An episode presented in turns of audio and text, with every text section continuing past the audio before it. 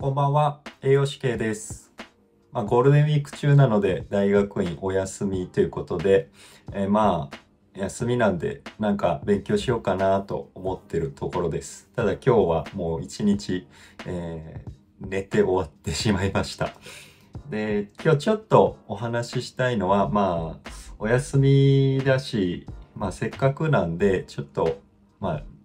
なんだろうな、自分の給料のこと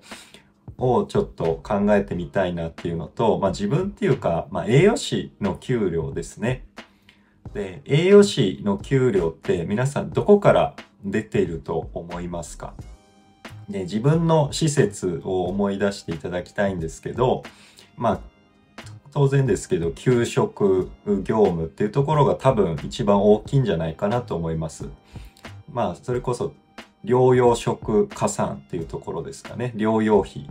えー療養食の、まあ、加算で特別食ですね。っていうところがまあ大きいのかなとか、あと栄養指導ですね。栄養指導が大きいのかなとか、あとは NST を取ってるか、あの、施設もあると思いますけど、NST。で、あとは、まあ、褥瘡に入ってる方もいらっしゃるでしょうし、入退院の、え連携加算というところも入られてる方もいると思いますし、えーまあ、入院、えーなんだっけ、まあ、入院の加算もありますよね。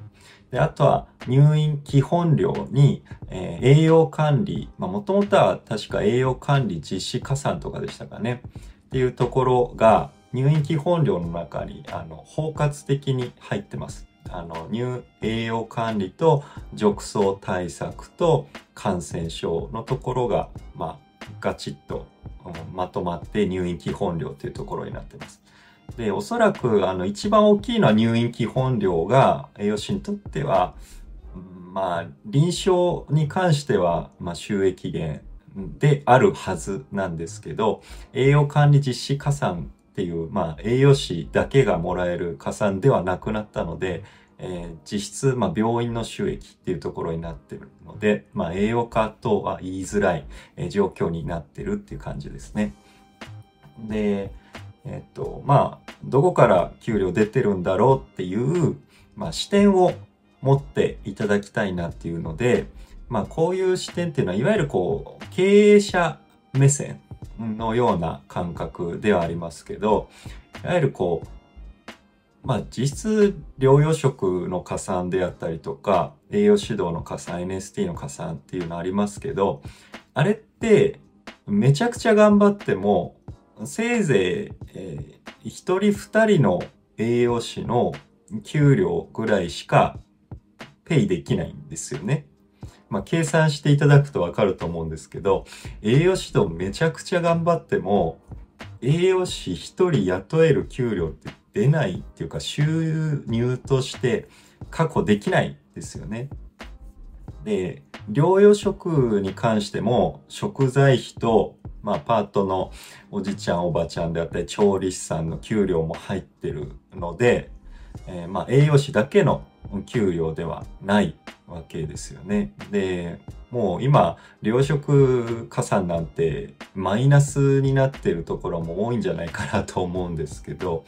まあ、かなりカツカツの状況なんで、当然あんまり、えー給料としては、うん見込めないのかな。まあ、金額自体大きいので、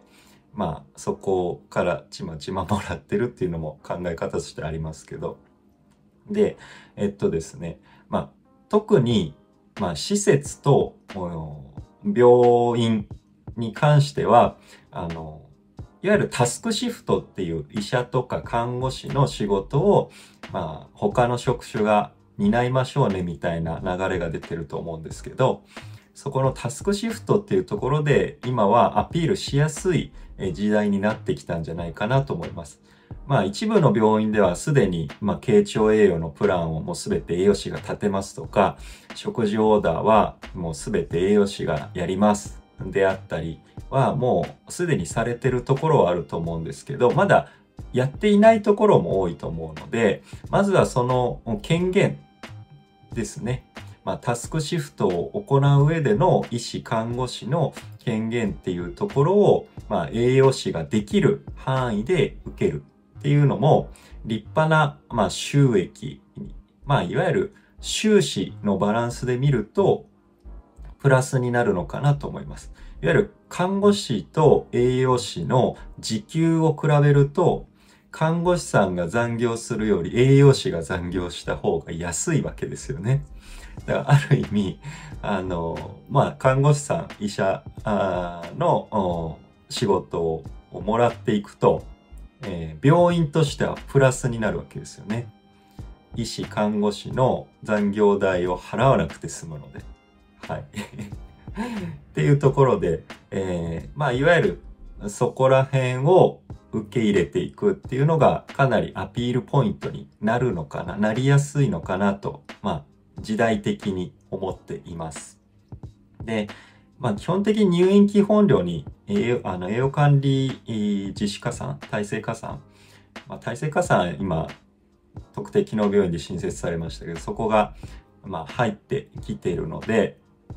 当然ですけど、あの、入院診療計画書っていう入院時に取る計画書に栄養管理、えー、特別な栄養管理の必要性の有無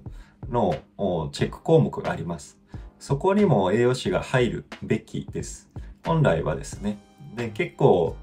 もう医師がやってます、看護師があまあやってますっていうところが多いと思うんですけど、本来はやるべきなところですよね。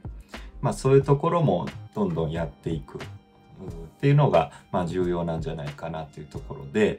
あの、入院基本料もそうですし、もう栄養価だけの収益で、栄養価の収益を見てしまうと、どうしてもマイナスバランスになりがち